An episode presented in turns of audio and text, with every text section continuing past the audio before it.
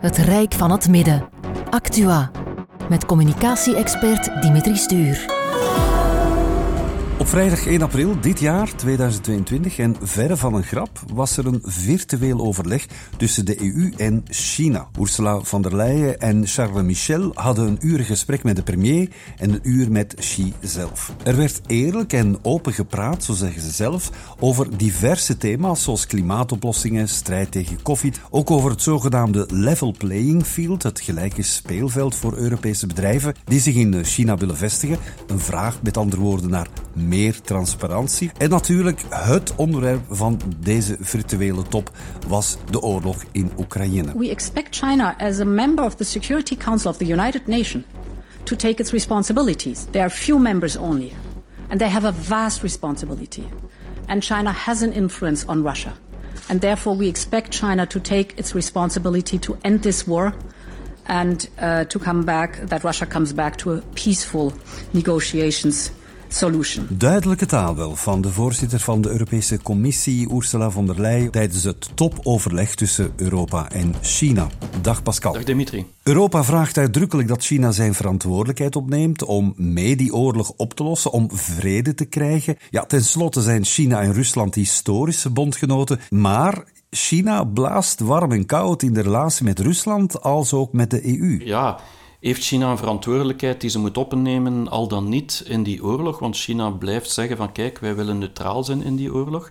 En dat standpunt is van beide kanten nog eens duidelijk gemaakt dat Europa inderdaad verwacht dat China eh, eigenlijk vooral militair en economisch Rusland niet helpt om die oorlog te steunen. Maar Europa vroeg ook aan China om te bemiddelen. Bemiddeling hebben ze ook gevraagd, inderdaad. Maar dat is enigszins uh, een ingewikkelde zaak, omdat China de bal teruggespeeld heeft daar. En eigenlijk gezegd heeft van ja, eigenlijk willen wij dat Europa bemiddelt tussen Rusland, Amerika en, um, en de NATO omdat dit volgens de Chinezen, en, en, niet alleen Chinezen, ook de meeste Aziatische landen, dit een Europese oorlog is. En, en dat is een beetje de uitdaging op dit moment. Wij zien dit als een, als een wereldconflict. Uh, Azië, vooral China dan, ziet het meer als een Europees conflict. En zij willen dus wel meehelpen bemiddelen, maar ze willen niet tussen al die leeuwen gestoken worden. Dat is eigenlijk het, uh, hetgeen dat ze gezegd hebben. En dus ze willen dat op een andere manier, op hun manier eigenlijk verder bemiddelen.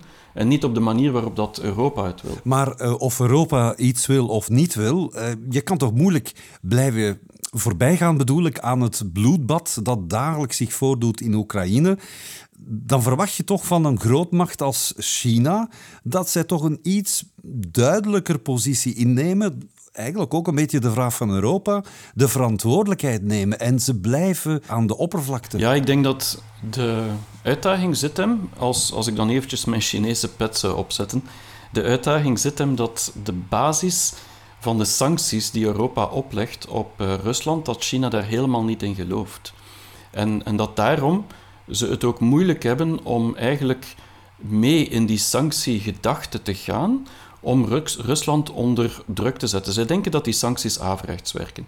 En dus wat China gezegd heeft eh, op 1 april, is dat ze bereid zijn vredesgesprekken eh, mee te faciliteren en dat ze alles willen aan doen om mee te helpen naar vredesgesprekken en ook een, een, een invloed op Rusland daar gebruiken. Uh, maar ze willen dat vanuit een neutrale positie doen. En dan ook humanitaire hulp, uh, zowel voor Oekraïne, maar ook de humanitaire hulp voor de rest van de wereld, die als gevolg van deze oorlog ontstaat, is ook iets waar ze willen aan helpen.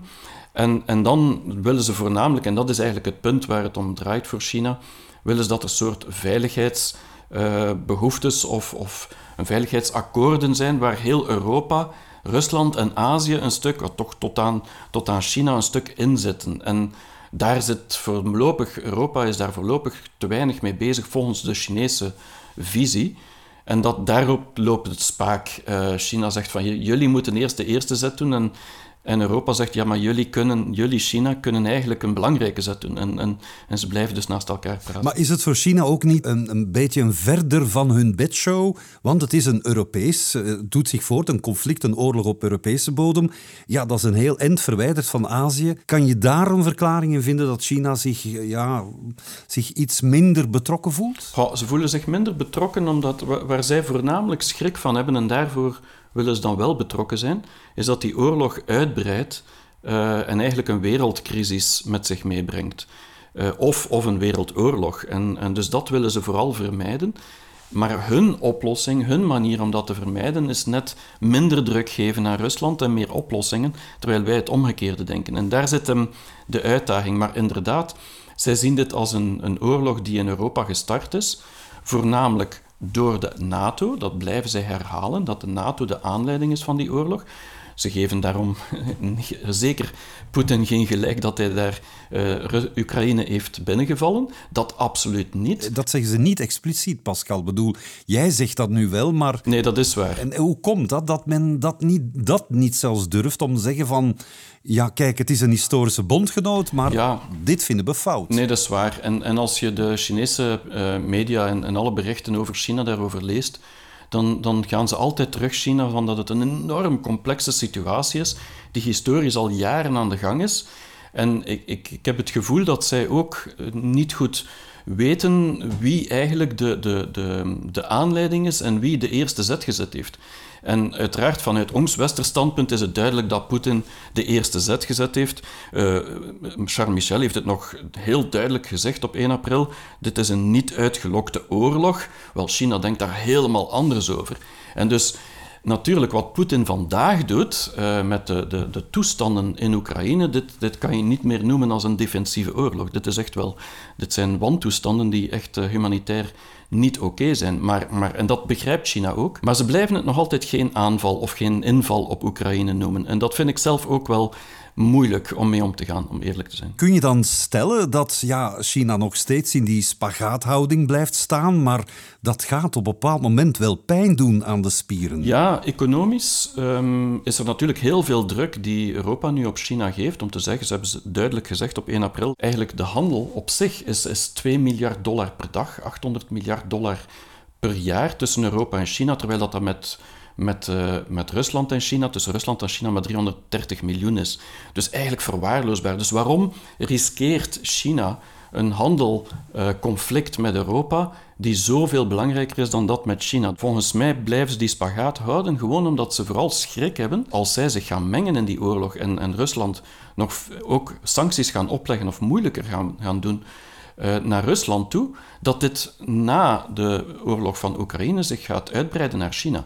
En dat zij gewoon het volgende slachtoffer worden van de NATO, eh, dan op een andere manier natuurlijk. Mhm, maar Europa vraagt nu, na die topontmoeting van vrijdag 1 april, ehm, niet zozeer een inmenging, maar wel een soort van ja, een sfeer te creëren waardoor de kans op vrede groter is, omdat ze veel dichter staan bij Poetin dan het Westen. Ja.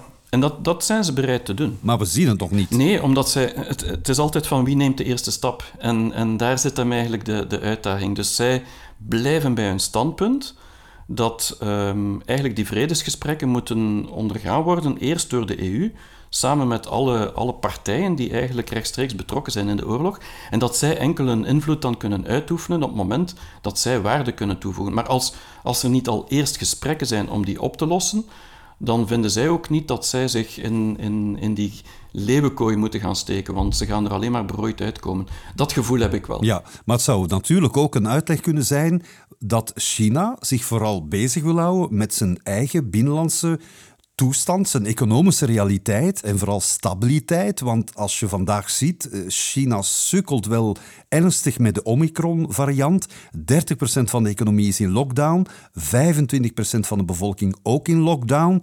Ja, dat vraagt natuurlijk iets meer aandacht dan zich gaan bemoeien in die oorlog daar ergens in Europa. Ja, maar dat, dat vind ik persoonlijk um, een stukje een, een, een drogreden of niet de echte reden waarom ze zich niet willen bemoeien.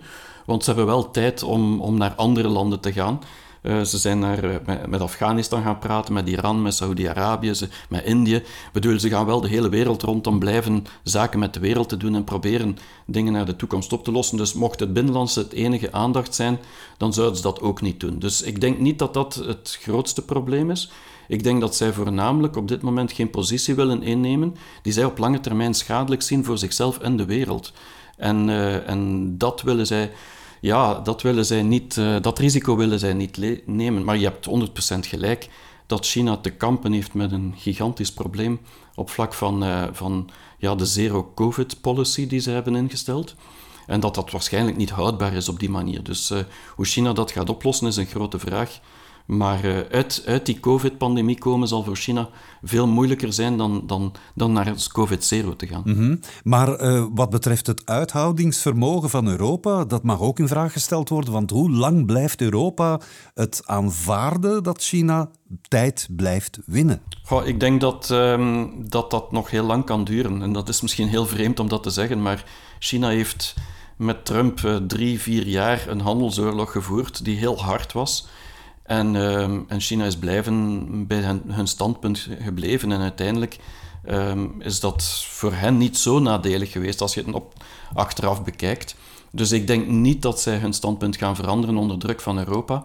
Uh, ze gaan het gewoon uitzweten. Uh, en dat is natuurlijk dat is pijnlijk voor ons, maar eigenlijk wil China daarmee zeggen: de manier waarop dat jullie het aanpakken is verkeerd. Of, of wij daar dat vinden dat dat correct is of niet correct, dat is gewoon de standpunt van, van China op dit moment. Ja, maar er is een verschil natuurlijk tussen drie jaar Trump die economische druk opvoert naar China toe, dan elke dag honderden slachtoffers waarvan je echt wel walgt als je de beelden ziet op televisie in de journaals, toch? Ja, dat is waar. Dat is 100% waar. Maar, maar wat humanitair betreft en wat, wat een oplossing zoeken voor die humanitaire crisis, daar is China wel mee bezig. En daar willen ze echt zoveel mogelijk aan doen. Ik denk niet dat ze daar van wegblijven. Dat, dat is zeker niet het probleem.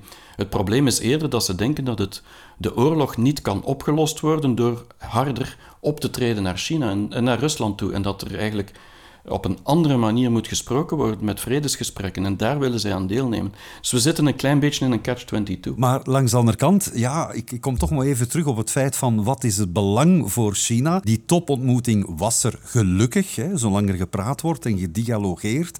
Uh, het was zelfs eerlijk en open, zoals men in, op de persconferenties vertelde, op de EU-persconferentie toch. Maar er was ook wel een groot verschil tussen beide conferenties, want de EU sprak over vooraan China moet verantwoordelijkheid opnemen de persconferentie van China, die had het eigenlijk over die, vooral over de samenwerking met de EU. En pas op het einde kwam de oorlog aan bod. Dat is toch wel een verschil in aanpak dan. Ja, omdat uh, die uh, gesprekken zijn eigenlijk in C economische gesprekken die nu overschaduwd worden door de oorlog.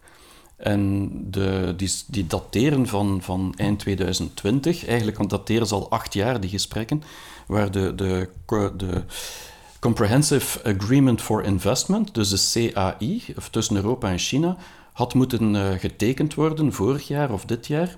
En eind 2020 was er een akkoord, en, maar die is nooit door het parlement gegaan, omwille van uh, um, eigenlijk uh, wat er in Xinjiang met de Oeigoeren gebeurt. En dat was de Europese Unie die daar eigenlijk zei: ja, we kunnen dat uh, vanuit het parlement niet goedkeuren, die regel. En, en, dit gesprek had eigenlijk economisch moeten zijn, maar is het helemaal niet geworden, omdat er natuurlijk prioriteiten zijn, namelijk die oorlog. En dus voor Europa is dat een, een, een dialoog over de oorlog, voor China is dat een, een derde ronde over die, die, die, die akkoorden op tussen Europa en China, waar de oorlog ook moet aan bod komen. Maar ik snap wel heel goed dat wij die oorlog als prioriteit nemen. Maar voor China was het een economisch gesprek. China wil tijd winnen, zolang het kan, om een confrontatie met het Westen zo lang mogelijk uit te stellen. Maar er is natuurlijk wel een punt dat je dat niet meer kan uitstellen. Zie jij dat binnen afzienbare tijd gebeuren, die confrontatie? Dat, dat, dat punt zal er komen als die oorlog nog lang aanblijft. En dus dat weet niemand natuurlijk, uh, hoe lang die oorlog aanblijft. Maar de kans is, is heel reëel dat op een bepaald moment Europa samen met Amerika dezelfde toon gaan beginnen naar China brengen, uitbrengen. Dus Amerika is de laatste jaren heel direct en heel bijna agressief naar China gegaan op alle mogelijke vlakken. Europa zou die toon ook kunnen overnemen. Ze hebben dat al een stukje gedaan, maar op dit moment, zeker onder Trump, was Europa meer wou zijn eigen stem hebben, maar als ze dezelfde stem als Amerika naar China toe gaan doen, ja, dan zitten we wel met een, een uitdaging voor China, want dan, dan is dat toch wel een twee grootste markten die dan druk uitoefenen. En of China het dan nog lang gaat uithouden, dat is een grote vraag. Maar als dat gebeurt, is ook het risico dat de globalisering op zich op een helling komt te staan. En dat we dus eigenlijk met twee werelddelen gaan zitten.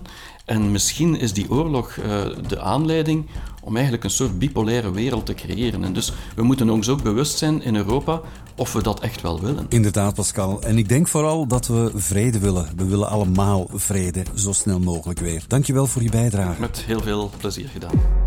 Het Rijk van het Midden. Actua met communicatie-expert Dimitri Stuur. Een productie van Motion Builders.